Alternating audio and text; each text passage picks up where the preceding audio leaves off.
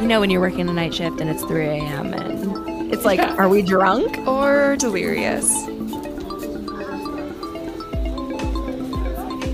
I'm Emily, And I'm Hannah. And you're listening to Drunk or Delirious. a night shift podcast.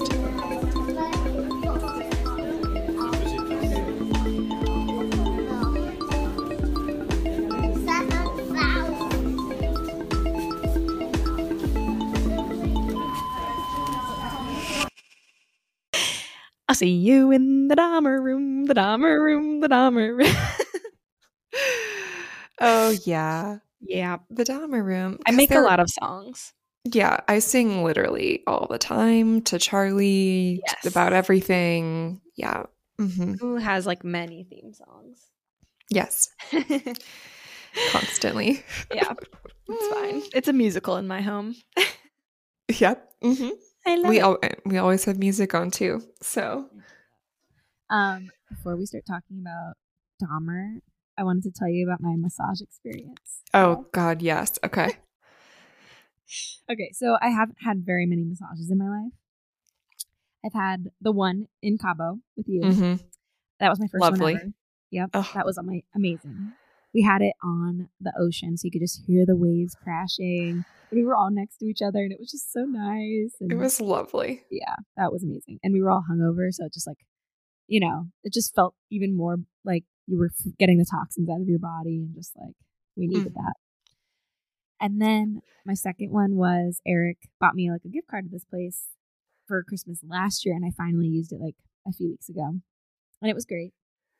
So I went back today because I have like chronic upper back pain and stuff, and I was like, I need to go, you know, more often and you know figure my shit out. Um, and this lady, the first lady that I had was like lovely little petite thing, like very gentle and like polite, and like introduced herself and was like, "What areas would you like me to focus on today?" And like just exactly how you would imagine a massage Mhm, therapist. mhm. And then this lady today, like, she, she walks up and she's the most gruff looking woman. And she goes, Hannah. And I was like, oh, oh God. I was like, Hello. and, hi. And I was like, and I, and I said hi. And then she like didn't respond, didn't introduce herself. Come on in. Brings me into the, into the room. and she closes the door and she just goes, what can I do for you today? And I was like, Well, I'm here to get a massage. First things first. yeah. And like, I told her, like, I'd like you to focus on these areas. These are the problem areas, blah, blah, blah. And she's like, okay, you know, get down, strip down to like your level of comfortability and then get under the blanket with, with your face down or whatever. And I'm like, okay. So I do that. She comes in and she's silence. She doesn't say, I'm, I'm in here. Like, okay, we're to get started. I don't know. I would like when you're face down and you can't see, I want to hear Yeah. your voice again because I don't like, especially it's spooky season. I don't know if a murderer just walked in and is going to stab me with my face down. So I want you to say something. Yeah. So it was awkward. And and then she she lowered the bed so low. And then she was like sitting on the stool and massaging me there. So I was like very low to the ground. And so her I've legs were like right under my face. And Okay. So and she's just she's clearly a smoker. She reeked of cigarettes, heavy breathing the entire time. Oh my god. Ew. it was horrible. And um, what else? She was like clearing her throat, like you know, like it was just oh god, gross. that's fucking foul. Okay. It was so gross. But and so at first I'm just like I'm sitting through it and I'm just like, okay, next time I'm gonna have to like request the last lady that I had because I just put I didn't have a preference because I was like I'm sure they're all great.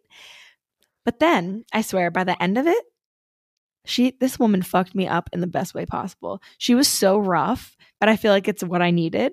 And she attacked these knots in my back. And then like she did this crazy thing.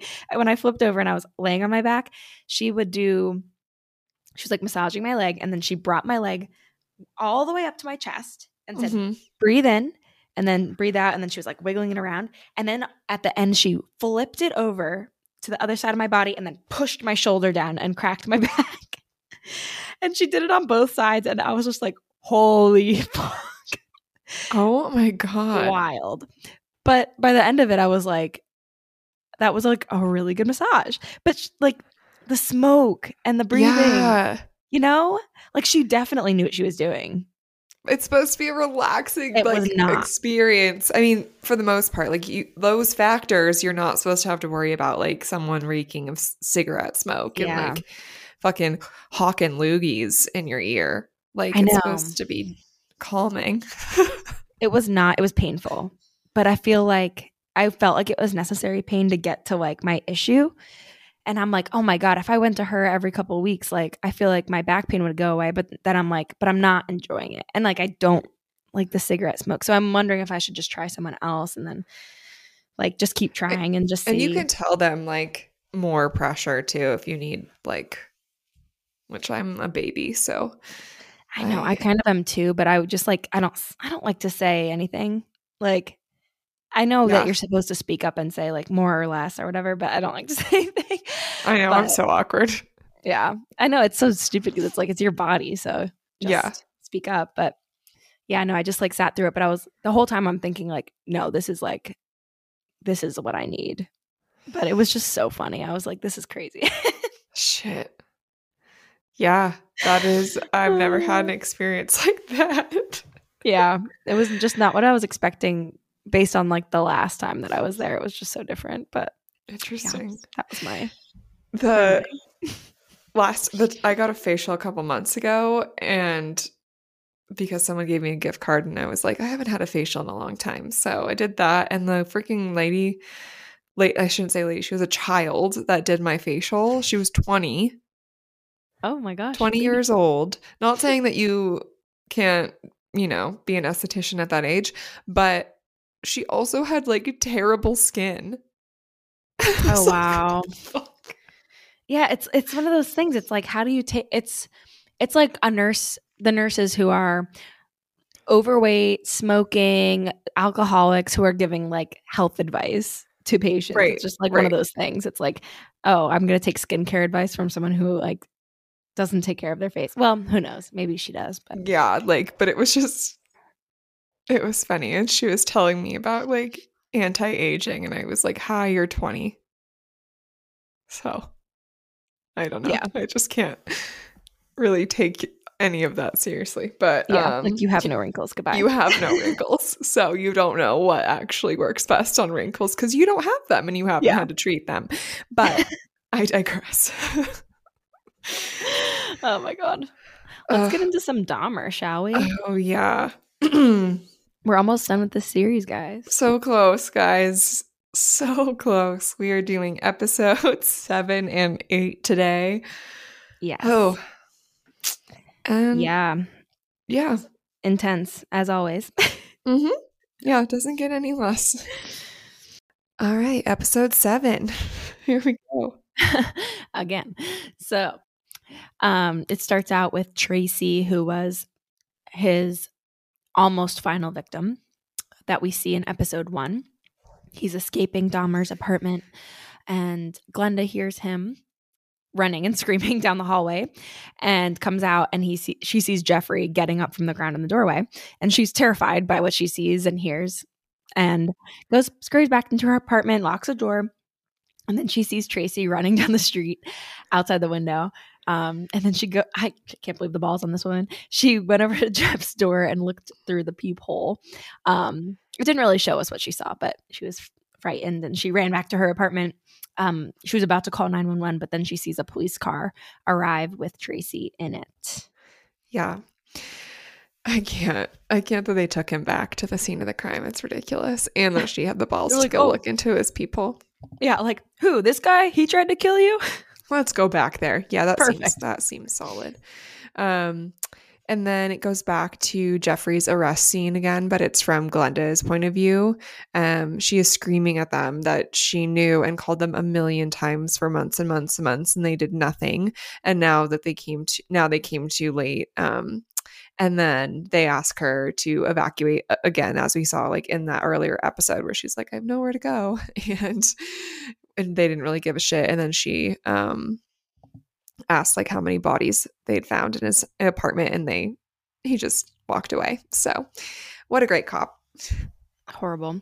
I just can't imagine being her. Like, I know, like in real life, she's a blend of a couple of characters, and we can get into that more later too. But Mhm. just like her character's so good in this in this show, and she she's such a good actress. But Yeah, she oh my killed it. I just it really this whole episode is kind of focusing on Glenda a lot, and Mhm. it's just it's on like you can't even like comprehend like what she has gone through Mhm. and yeah i mean we'll get into it more because the, like i said the whole episode is basically about that yeah. it's wild then it flashes to like the investigators and the police and they're talking about like what they found in his apartment. Basically they're like oh we found 11 bodies but we haven't been able to identify them. But then they did say that they do have their ids um, and then they're talking about how basically they're they realize they're in big trouble because um, two of their police officers escorted Konerak, the 14 year old, back to Dahmer's clutches. Um, Mhm. so that was great work on their part. Um, and obviously, we know from the previous episodes that Glenda had called the police multiple times expressing her concerns, and they didn't do anything, and they didn't believe her because she's a black woman. Yep. Just like systemic racism, perpetual racism throughout this entire show and this that whole time. Um and then the police begin to like make their rounds with the victims' families, let them know that they found their bodies.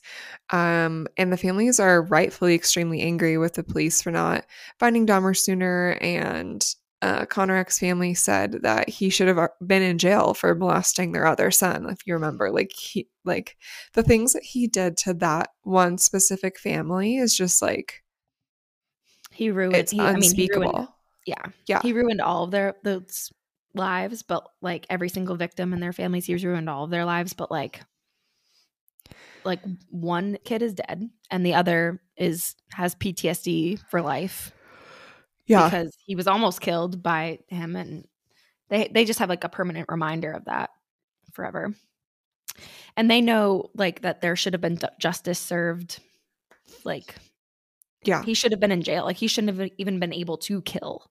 Correct. Yeah, he should have been in jail this whole time, and the system failed all of these victims. It's horrible.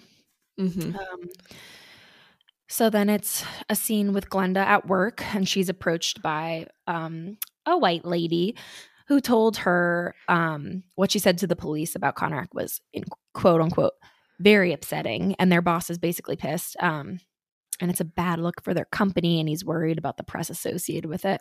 And literally, all she said was the truth. Like she just said, like, "This is what happened.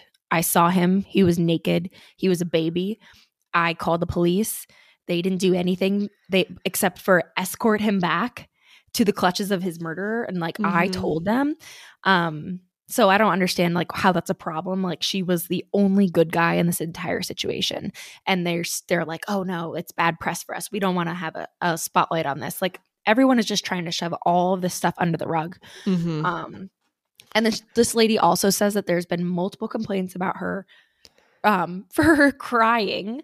Like, I'm sorry, I'd be crying for the rest of my life. yeah, So, like fuck the you. fuck. Yeah, Um, and then, oh my god, I could not believe she literally had the audacity to ask Glenda if she's ever seen the zombies. I can't. Oh my god, what if she's a terrible human being? It's disgusting. Like I can't even wrap my mind around that. Like why one, why is that a concern? Why is this bad press? Two, who the fuck is complaining about her crying? I Like- all I would want to do is like console her and do her work for her and like do anything that I could to make her life easier. Yeah. I um do not understand that at all. Um so then we are introduced to uh, Reverend Jackson, who is a big civil rights activist during that time.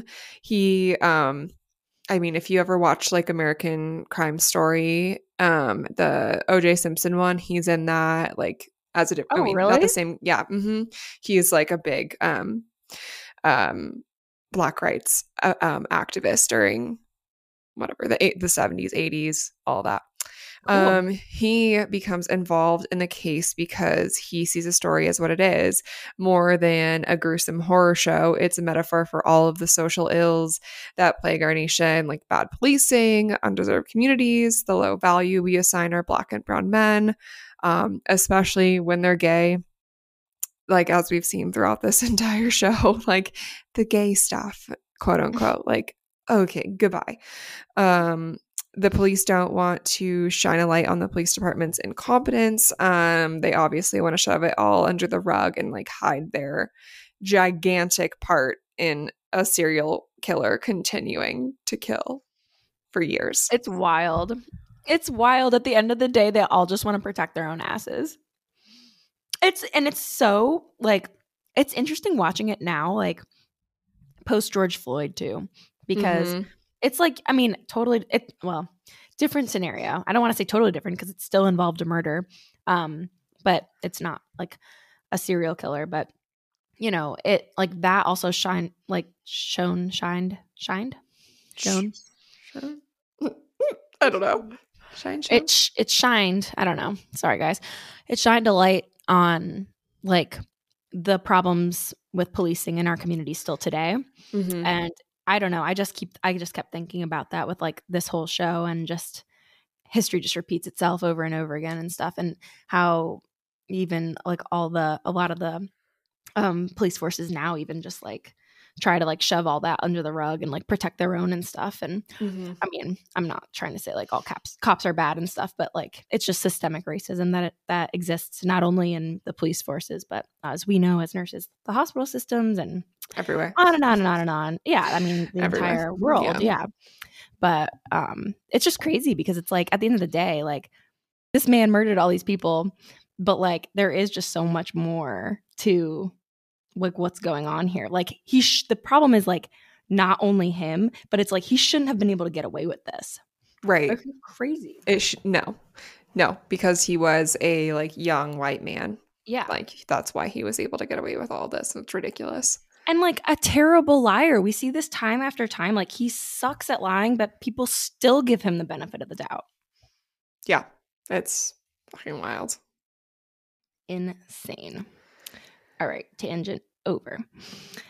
Um, so then the Reverend like hears about Glenda and realizes that the police haven't even asked her about her point of view and what she's seen because she has already been so involved with calling the police a million times, but they haven't even gone to see her or ask her.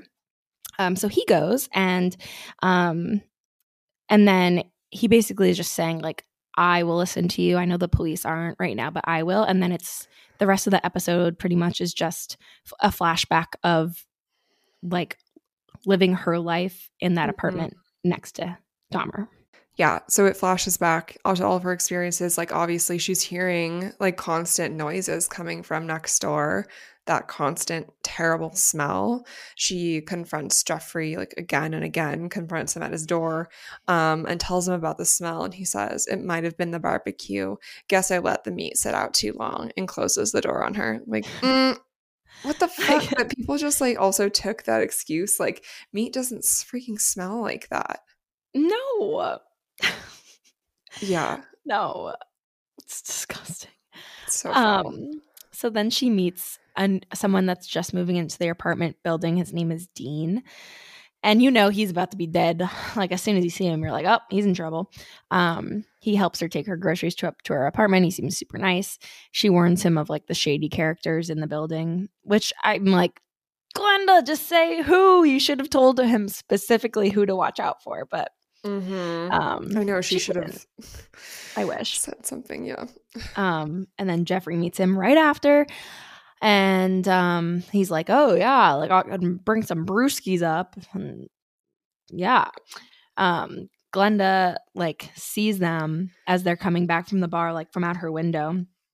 And then shortly after, she's hearing like screaming and crashing Mm-hmm. coming from next door. So she calls the police, like all panicked, and um, she says, like, I'm hearing screaming, and I want someone to come check it out. And as per usual, they just completely ignore her and blow her off. Yep. I don't know if this is an actual victim though, like if this one was dramatized by the show because I don't remember reading like when I actually like read about it. Like I don't think I remember reading about any like neighbors that he killed or like I don't think there was a Ooh. dean in his victims. I'm gonna Google that really quick. It does show Dean's mailbox overflowing uh, with mail, and Glenda tells the building manager, and they go check on him. He won't open his door because, well, he did, um, and he ain't there. And um, she tells the building manager about the noises and the smells, and actually convinces him to evict Jeffrey, um, which is amazing. Yeah, could it should have been done like a long time ago, but I'm glad that like someone someone actually listened to this poor woman. Um, so he does the building manager does give him an eviction notice and he says you have 30 days to leave. And he tells him why and he says like we've received complaints about the smell. And then Jeff's like, That's why I have a cleaner in there. That cost me forty dollars. And you know, I just got fired today. and he's just like trying to convince him to let him stay. And um and he's like, Oh, was it Glenda who who told you? And he's like he like knows. So then he starts to go after Glenda, which was like one of the most terrifying scenes. Oh, this was like, oh, I just got chills thinking about it. Like this. Oh my God. Okay. So he goes to Glenda's apartment to like confront her and ask her to take back the complaint, which is like, what? Um, she says no. And then he has to come inside to see if um he was still stinking up her place after he had the cleaner or whatever. Um, and she fucking lets him in, which I'm like, um, I would be like, Never- absolutely not. no. You're not coming in here. Um, he says it smells nice, and he don't smell nothing. Um, and asks if her daughter is there. Um, and then says he has her a present for her. Um, it's a plate. Looks to be a plate like wrapped in tin foil. Um, and she asks what it is. He continues to ignore her. Um, then he just goes and fucking sits down on her couch The and asks her to right like oh my god and asks her to sit down with him and she does sit like across from him on a chair and um he opens her gift um and it's a sandwich which we can only assume is made out of fucking human flesh and then she's like um thank you i'll eat it later. And he like no eat it now. I used to be a butcher. I made that just for you. Obviously she's like no i don't know what's in that. Like i'm not i'm not gonna eat it. It's like back So and forth. It's just disgusting. meat what kind of meat? It's kind of like pulled pork. And she just continues to Kind refuse of to like. eat it which i don't blame her whatsoever. Um and he says she's just like her mom and his grandma always telling him what to do. He asks her again to take back the complaint. And she asks asks again what the hell he's doing in there with the power tools screaming the smell. Like he has a fucking excuse for everything as we know um and he just goes he just says i'm building something. What? What are you yeah, building, building at like all hours of the night? Um and again tells her to eat the sandwich and she just demands him to get out of the uh, out of her apartment um after having a stare down with his soulless eyes. He finally leaves. And now, now oh my god this is funny. Uh just what hannah wrote. And now she's stuck in her apartment with a human flesh sandwich. Like fuck. Like that's haunting as hell. Okay, Yeah. so I have a few like I have a lot to say about this. So okay, number one, I sent you the article about how like because I was like, is this real or is this Right. dramatized? Like, how accurate is this? So what I got was like, so Glenda Cleveland is a real character, but she lived from like across the street from Jeff Mhm. in real life, and there was like a real neighbor who lived next door to him, and it sounds like the show kind of like combined these two characters into one, which it's kind of seems like they did the same thing with Tony, which is kind of annoying. Um, but I also like I understand for like sake of time and stuff, like it's like, oh yeah, like we'll just kind of combine these two parts. But it sucks for like the actual people because it's like, oh, that's not really me. That's me and another person. Um, but anyway, so the I forget what the real neighbor's name was in real life, but she said that like she has gotten food from Jeffrey before. And she can only assume that she has like eaten human flesh, but like didn't know it at the time. Um, but okay, so like it's very odd. Like, I mean, okay, so he's just obviously a sickened individual, uh, but like the way that he portrays himself, and a lot of time is like, I know I'm bad, and like I didn't want to actually hurt anyone, and I just wanted to strangle them first so they didn't feel any pain, or like drug them and strangle them so I didn't feel any pain. Like, I just feel like his stories don't line up because it's like, like the like, sorry, No, feeding no. someone a human flesh sandwich is a very sick thing to do. It's like there's nothing like like you're getting something out of that. Like Yeah. oh. Like Yeah. it's funny to me or like I'm it's a power thing or something like mm-hmm. Yeah. I don't. He is all kinds of fucked and like makes absolutely no sense. And I mean, he never will make sense because he's not a human. Um, but yeah, his like, oh, oh, I didn't want to hurt them. Like, yeah. Oh, I wanted to be a good boy. Like no you didn't. then you would have actually Yeah. done that so you wouldn't have killed people so that's kind of how that works um i enjoyed every second of it. it. is foul i did find a little blurb on um dean so his name was dean vaughn and he was actually reported missing in real life and then um was found dead by strangling in his apartment in May of 1991 but um there's no like he has his death has not been connected to Dahmer um like officially just because he his death fell within the time frame um where Dahmer committed committed the various murders he was never charged in connection with the case and it's still open Oh it's an wow. unsolved case to this day Okay. unfortunately so Sounds like it could be, but Yeah. also Yeah, when could- Jeffrey want to cut him up. right so- it doesn't seem like his mo but that doesn't Yeah. mean it didn't happen so Sure. Yeah. Yeah. Okay, that's interesting. Mhm. Um, so then after this flesh scene, um, it's like another day or like another night, and she's looking out her window again and she sees him coming back with like another man, and then it's again, it's the same thing. It's like a cycle. Like her life is a living hell. More Yeah. screaming, more banging, calls the police again.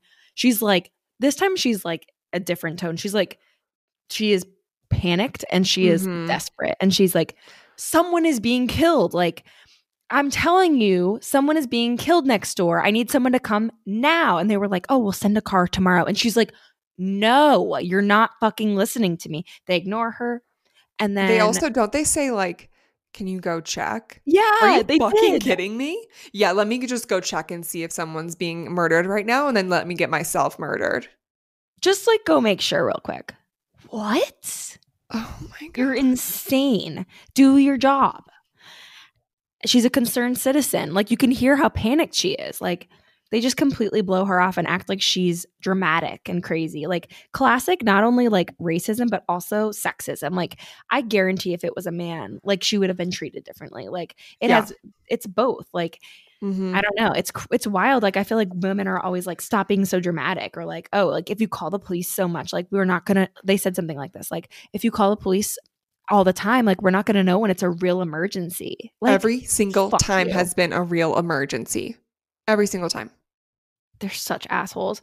And then um she like it's so it's like such a sad scene. She's like laying in her bed, completely powerless, helpless, and then she just if you hear the sound of the drilling. Like that's just her life. So. It's so there was sad. that and then and then it flashes back to like current times or whatever where it's her and the reverend and they're in the motel and um she's like crying it's so sad like she's just so traumatized by this whole experience and Mhm. And then he says like that tomorrow the police chief is suspending the two cops who led Konerak back to Dahmer's apartment so he was trying to like say like what you did does matter and like we can never like obviously get the lives back of these people, but Mhm. like we're gonna try to like bring something good from this and like cor- like try to correct certain things and and Yeah. that's like how the episode ends pretty much. Yeah. Um yeah. I feel t- so terrible for this woman. I know we just keep saying that, but like I mean, yeah, I also am confused about I just need to read more. Like there was his actual neighbor. I think her name might have been like Pam, something like that. And then there's Glenda um that lived in a different building. So I'm just confused as to like what she saw that actual Glenda like cuz she called the police yeah. about him too and like complained. So I'm like, "Huh. I think the Konerak thing was Glenda, but I need to read more too, and I want to watch the full the thing fa- of the, files. file. Yeah. and maybe we could do an episode like after we finish Sure. and do an episode on the file, just one, and just like talk about s- like, the di- similar yeah, yeah Yeah. the discrepancies yeah um let's dive right into episode eight All right. um this episode is all about lionel um jeffrey's dad so it starts with lionel sobbing in the police station after the officers have told him what jeff has done um that we see that in the first episode but um and then lionel asks to be to go see jeff um and they meet in the like visitors area of the prison or the jail and they hug or something and jeff goes guess i really done it this time eh? Like are you fucking kidding like me? no emotions. just like yeah guess i did it this time huh yeah It's like reminds me of like when he was like, "So you think I can just or can I get just what does he say? Like, can I get the electric chair? You think?" can i just get the electric it- chair you think it just Yeah. doesn't give a fuck. Like, yeah unbelievable. and he, he then he goes i'm sorry dad and like then his dad goes it's okay it's okay It's really not. none of this is okay um this is an interesting episode too i like i really li- uh, again like just how they did the whole show and i love how they like Mhm. focused on like they did like one of the victims and like really focused on that and like um Yep. and then like getting to know jeffrey as a young boy and stuff and like his background and then focusing on Yeah. glenda like all the different perspectives are really interesting to like kind of pull the story together totally um so then he, jeff is like how's grandma doing and and uh he's like oh you know she's doing well. She sends her love. Like what the fuck? So they're just like talking and about random shit and they're just like completely avoiding that giant elephant in the room. Um and lionel goes i didn't realize how sick you were. Apparently he thinks he can be treated by a professional um and he's just like trying to figure out like why are you like this? And like and he's like did i like is it something that we did? Like when we were raising you. He wants to know like why jeff is has done this to the family. And then jeff starts talking about when they used to find roadkill and cut them up. And lionel's like no no no. Like you're not gonna blame me for that. Absolutely not. And it's just like it's i mean i think like by the end of the episode you see he does like take responsibility to it for like for it for some to some extent. Mhm. um but like in the beginning like he's like he's just so in denial that like he could have done anything like like as if like going and finding roadkill and cutting it up is like a normal activity for like Right, like father and son to do. Super casual. Let's just go find some dead animals and cut them up. Like what is wrong with you? Um it then i feel like he definitely had like i mean i don't know. Like we've talked about this before but like he definitely had like something fucked up already but there was something like i don't know i don't i wonder if like if his dad didn't do that like if he would have right I don't know. I don't know. Had that like obsession with it, but I'm not sure. Yeah. We'll never know. yeah um it then transitions to like a horde of reporters um running towards jeff's mom as she's like trying to walk into work um joyce i think. Yeah joyce is her name. Mhm. um they're asking a ton of questions like why did he target black and latino men? Do you think these were hate crimes? And all she like i think they keep going like mrs dahmer mrs dahmer and she just goes my name is not dahmer and like runs inside. Oh my god. um and then she goes inside and uh to her pa- and sees a patient where she's like delivering HIV results to this guy and um, tells him that his results are negative, luckily. And then he starts crying. She's like holding his hands. And then, like, she starts crying. And he's like, Why are you crying? like, what the fuck? He's like, This is my my shit. Why are you crying? And she just said like something about her son. Um, Oh my god. Yeah. I feel like the whole like my name is not Dahmer thing is again just like not taking responsibility for your part of it. Like, oh, it's like I'm not his mom almost like yeah. I'm not She's like, I, I don't don't want to be to do with this." associated with that. Yeah. it's like it's the same thing with the dad. It's like, all right, you both are fucked. Like Yeah. you both had a part in this. You suck as parents. It's a tough pill to swallow, but unfortunately Own that's to the it. reality. Yeah. Yeah. Yeah. Okay, so then we're with Lionel and Sherry. Um, so like Lionel's just like sitting on the couch. He never went to bed. Um, and he hasn't slept for five nights in a row casually. Um, Lionel starts talking about pills and like how many Joyce was taking during the pregnancy and like just kind of putting all the blame on her. Like she was an affectionate mother and like left Jeff and like just blaming her um completely. And then and then this was wild. Um, Lionel confesses to Sherry that he used to have thoughts like him and how he used to make explosives and tie little army guys to fireworks. And then. I could not believe one day he brought a homemade bomb to school and threw it out the window. Like, what? Why isn't he in jail? Terrifying. no, he was a minor, but like, fuck. yeah, he was definitely fucked up. Oh, well, okay. That's also another thing I wanted to look up. Have you researched that at all? Like, is No, that true? Like, I don't know how true that is. I don't know. All the things that like the dad says, like, I don't know if any of that's true. I mean, I guess I could probably read his book.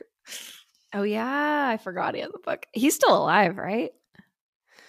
Let's see. Lionel Dahmer. Lionel Poor Dahmer. guy. I He mean, wants not to really, like, sue Netflix, apparently, over the show. Um, did Jeffrey Dahmer's dad actually write a book? It's called A Father's Story. I want to see a picture of this guy. He looks pretty similar to uh Oh fuck, yeah. Nice. yeah, he looks Pretty good job. sim- they did a really good job casting that. Um who is Lionel Dahmer? Um he just looks like a little grandpa now. yeah, I think he's still alive. And he wrote his memoir, A Father's Story by Lionel Dahmer in 1994. So, Wow. um I would be interested in reading that. yeah. Um it seems fascinating and horrifying all at the same time. Um yeah. So he threw a homemade bomb out the window at school. It's really casual. Um and then confesses to Sherry that he has fantasies used to have fantasies like him too. Um there was this girl living on his block when he was growing up and he um tried to hypnotize her to get what to quote unquote try to get her to do whatever I wanted. Sounds um, familiar. And that Yeah. he would sit in church and think about what it would be like to murder someone and would also um, have these recurring dreams about having killed someone and then not knowing what to do afterwards. Like that was his dream. It wasn't like that he was killing someone in the dream, that he already had killed them and then was like panicking about how to deal with the body question mark i don't know um Mm. clearly uh the apple doesn't far, far fall far from the tree here lionel um and i think that i mean he had all these urges too um but he never like acted on them um in the way that jeff did but i think that if he had like if had some scenario where like you know jeff killed that first kid out of like rage if there was some same scenario that lionel was in and he did it then he would have just been exactly like him Probably. Um, it makes you wonder too. Like, it just kind of seems like something like that is genetic, but isn't that so weird to think about? Like, yeah I mean, it must be something brain chemistry. I don't know. I mean, it just seems so weird. Like, or like it was that wasn't there but then like he activated it intensely by the roadkill and then all the things like right? it was a cascade from there It's so so weird. Yeah, I'm very very curious to see how true that is. Like, Mm-hmm. and h- how they would have gotten like a quote like that. Like, that's not something casual you just like admit. Yeah, I don't know. Right. I I'm mean- like, I f- almost was a serial killer. like, okay. I mean, imagine being Sherry. What the fuck do you say to that? she was she just was like, such a supportive partner, but like, I don't know. I wouldn't. I would leave him. I would have been like, yeah, that's just like not for me. So, um, I would be terrified he was going to kill me in my sleep. Like, yeah, he's something else. ew. Okay, so then Lionel's driving past his grandmother or his mom's house, I guess, and the lawn is covered with police cars and reporters. And then he's like busting into the house. Poor grandma. You hear her calling, Jeff, Jeff. And like she doesn't realize he's in jail and um she just seems very clueless, like um clearly has dementia, which is really sad, but Mhm. Probably for the best, honestly. Like yeah, that she just like doesn't really realize what's happening. a Mhm. blessing. A blessing. Mhm. Yeah. Um, then we now go to um flash to a church and Reverend Jesse Jackson is speaking to the congregation um about how he is going to go to Milwaukee and pretty much is just giving them the whole spiel about everything like that he wants to um fix within that system that he won't stop until he does so. You know talking about how the officers turned a blind eye and that's why Jeff was able to do what he was doing for so long. And um says the police does say the police are investigating what went wrong um throughout this process especially the incident with Konerak, it's what he calls it, the incident. Um, and that police chief, the Milwaukee police chief, is sitting there. So he's like saying, This this chief is doing everything, blah blah blah. And um, but then he just goes into this spiel about how he wants action taken against the police department and he won't stop until he gets it. I'm so glad that well it makes you hopeful like oh they might actually take action and then we find out later what ends up happening. Yeah. Um but it like gives you some hope because they do suspend those two officers who took Konerak back to Jeffrey's apartment. Um and they were like all mad that they were being suspended, which is it's like they were like trying to defend their actions and stuff. They were like, "Oh, well, we thought it was a boyfriend boyfriend thing." Like, okay, that doesn't like you did not follow the proper protocols at all. You were ignoring so many red flags. It's Mhm. ridiculous. Um, and the chief tells him he knows about Glenda like calling many times and them ignoring her. And then he puts them on paid leave until after the investigation. Um, and then he's like, they're like, our union reps are gonna fight this and blah blah blah. You can't do this to us. And they have like a whole Yeah. thing against him too because he's like newer. So I don't know. It's crazy. It is. They're such assholes. Um, and then it shows flashes to Lionel watching uh, Tracy Edwards on TV being interviewed about his horrific experience with Dahmer, and then some guy who claims his name is Nick.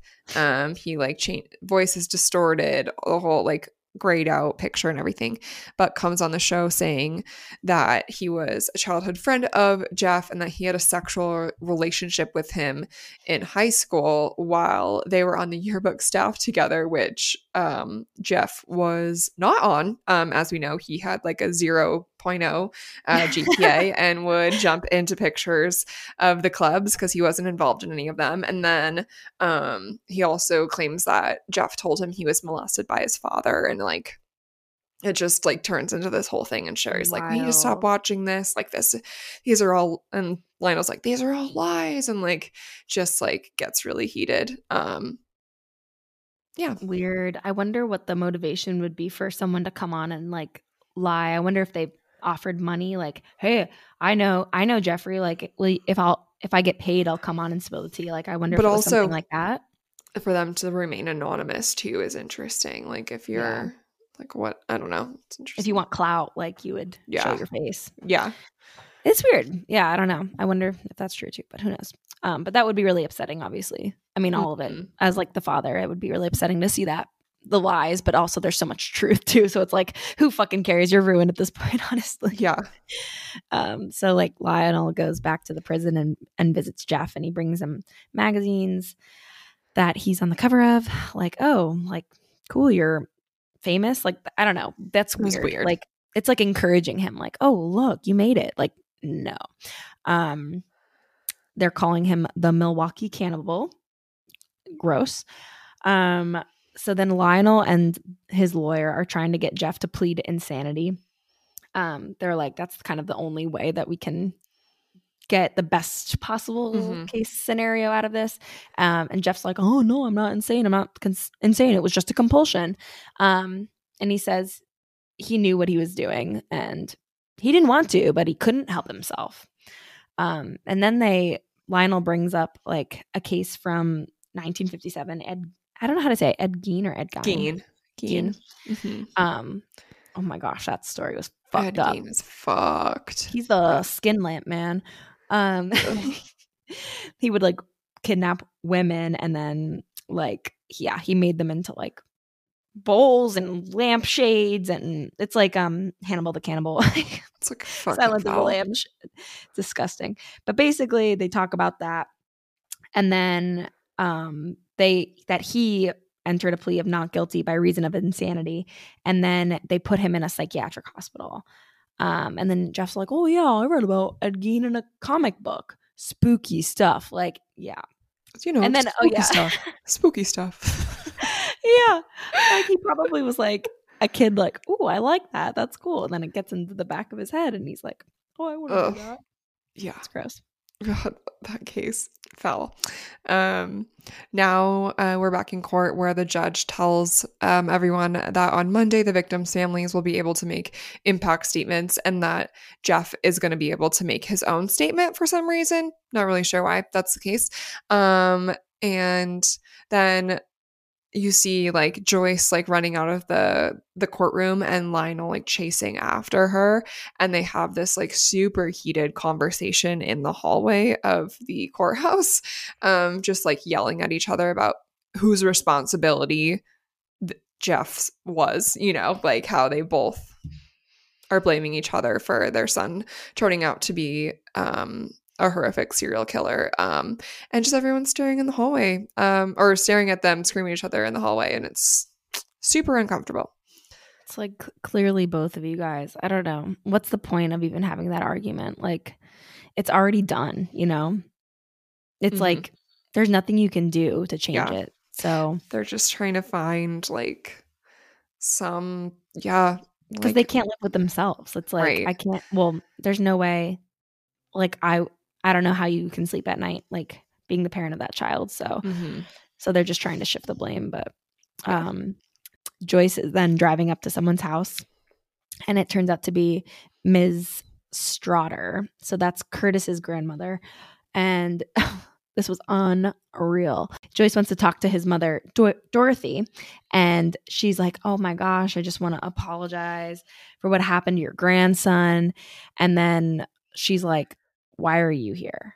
And Joyce is like, when your daughter like testifies in court, do you think that she could say something like on behalf of Jeff, like forgiving him?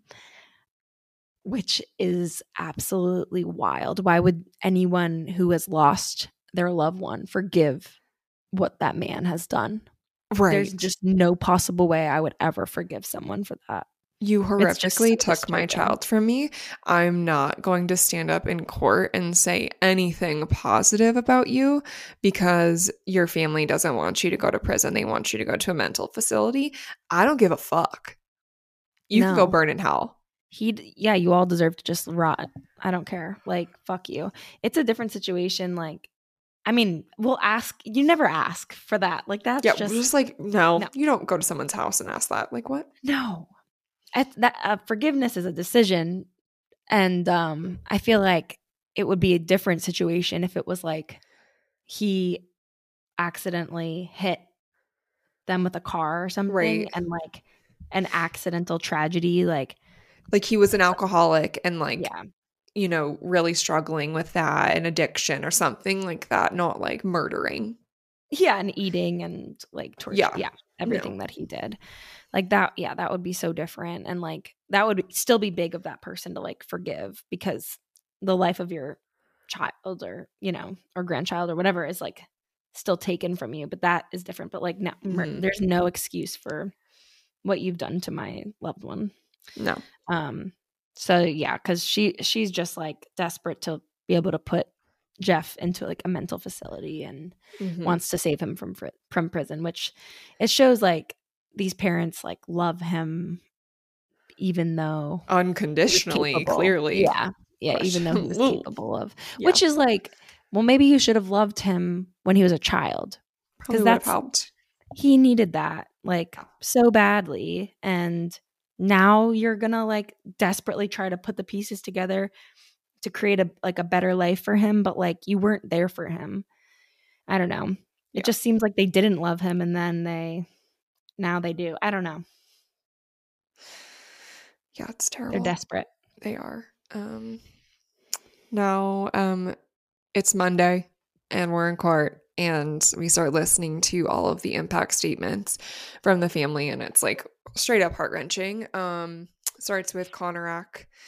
Konerak's dad is up there um with his one of his older sons. Um he dad is speaking in um Laotian and giving his impact statement and then his son is translating for him um, just talking about you know how they came to this country um, essentially believing so deeply in the american dream um, and now they're living in a nightmare because of jeffrey dahmer um, and then shirley hughes which is tony's mom like comes up and just like relaying you know everything that they've put that he has put their family through. And then she reads this like oh this poem but that one of tony's friends wrote like about him and about this whole experience. And it's just like mm, It's so, fucking sad.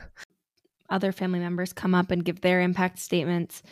Um, the sister of Errol Lindsay, Rita, comes up and she's um like enraged and and she's yelling and don't fuck with me, Jeffrey. I'll kill you, goddamn it. And she was just like screaming the whole time and and like coming at him um, like trying to beat yeah. him yeah and I read that that was like I mean I think all of these were like completely accurate and Mhm. um and her, even down to what she was wearing it was like 100% the same and she was pissed because she was like they didn't even ask me and they that was me, I was watching myself on TV like say exactly like it was like Ugh. crazy for her and yeah she, like she bringing up all like, those memories so much trauma. Yeah but at the same time i'm like i'm glad it was accurate like yeah. but but they could have at least asked and contacted her first oh they Um, could have done a lot all the families are um are pretty upset Yeah. rightfully so. Um and then jeff reads his statement. He is completely monotone flat um he says he wants death for himself and he says he didn't do it because of hate. Um and he thinks you know that he's sick and evil. And he said he has tried to make amends after his arrest by um, attempting to identify the remains and that he feels bad for what he's done to these poor families. And it's like i don't go know. fuck off. Like, like your your apology means nothing. And absolutely you- not. he's yeah. never shed a tear. He's never like you're not you i mean do you really feel bad? Like i don't think you have i don't think he's capable of having actual emotions. Hmm No, he's not. He's a straight up psychopath. Yeah. Um. Then uh we find out that Jeff was sentenced to 15 consecutive life terms. Um, Sherry and Lionel go into the back to see Jeff before he um, is taken to prison. Lionel gives him a hug and tells Jeff that he's been blaming everyone but himself uh, for all of this and that he really is the one to blame and starts like talking about all the stuff with the dead animals and that he should have listened to Jeff when he tried to tell him about his fantasies, etc. He didn't do it good enough as a father, yada yada yada. Like we've heard, yeah, fucking sad story. Like you, yeah, I don't know. yeah It, it was, just, at least good to hear him take like ownership yeah, 'cause, definitely, yeah it was partially on you lionel so. Yeah. Mhm. um oh yeah and then joyce is like writing a letter and we find out that it's a suicide letter she disconnects the gas line from the stove and then she's just casually like sitting in her little kitchen drinking her coffee and then she passes out And this is like the second time that we've seen a suicide attempt by her too. Um, and then Li- it goes to Lionel, and he's like typing on his typewriter, and he's like writing that book. Mhm. And and then like Sherry keeps trying to get him to come and like like get the phone and listen to um, her. yeah, like hello, hello, like I'm trying to like tell you something, and he's like what? Um, and it's a call from David, which is the brother of Jeffrey Dahmer that we didn't really see any of, Mm-mm. but um, and Joyce is in the hospital. She survived, but she was in the hospital because of the suicide attempt, and he's just like so casual. He's just like, oh Jesus. I'll call him, and then he just goes back to writing his book. Like, like he just. I mean, I don't think he cares at all about Joyce. Yeah, and he's like, I mean, she's done. She did that several times when they were together as well. So, Yeah, but still awful, awful. He just Yeah. like doesn't respond. But, um, and then it flashes to the police station where everyone is clapping because the stupid fucking trash police officers that were suspended were allowed back on the force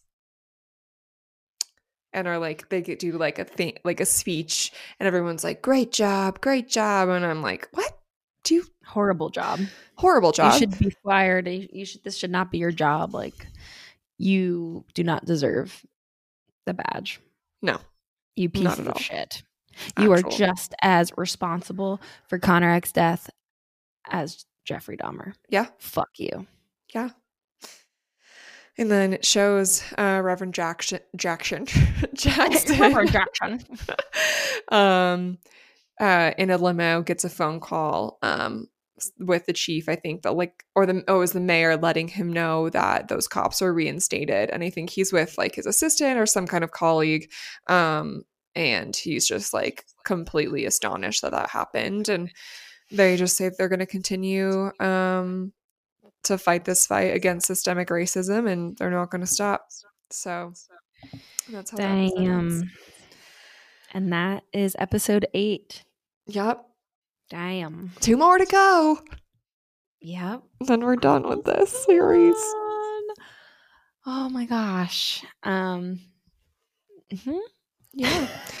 I don't have Um, anything else to say about it. I don't It's just either, like, but okay. just stay tuned for our episode that's going to be dropping tomorrow. Um, it's all spooky stories um, from listeners and from um, Hannah and I's lives. So I talk about my fucking scary demon stalker that I had for guys, it's seriously the most terrifying story I've ever heard in my life. And a movie could be made about it. Is it's I mean, it's sad to say that because it's so fucked up. But you need to listen. But also trigger warning. yeah, it's it's really scary. it's scary. Like if you like are afraid of the paranormal and like can't ever sleep again, like maybe you don't Yeah. listen to it. Yeah. Um yeah. it's 50-50 like a lot of my friends are like oh my god send me the link immediately like i can't wait and then other friends are like don't tell me i don't want to know don't tell me like You can listen to the rest. Like you could fast forward through my story. There's some good story other stuff in there. My story's Yeah. at the end too. So yeah. You can listen you'll to the know like when shit. it's coming yeah. Yeah. We don't just like but the whole thing is scary so it is. The whole thing is scary. But Yeah. um yeah. but have a great um spooky weekend um hope you guys have have a fun time go to some parties and Yeah. or take your kiddos trick-or-treating or whatever it is that you're doing have a good time Yeah. Enjoy it, my guys. favorite weekend of the year I love it. So fun. all right bye guys Bye.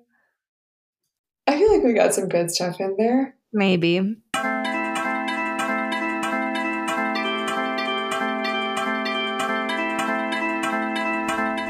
This podcast is produced by Emily Richardson and Hannah Quirk. The intro music is by Dan Lemire. Please help us out and rate, review, and subscribe. You can find us on Instagram at Drunk or Delirious or send us an email at drunkorddelirious at gmail.com.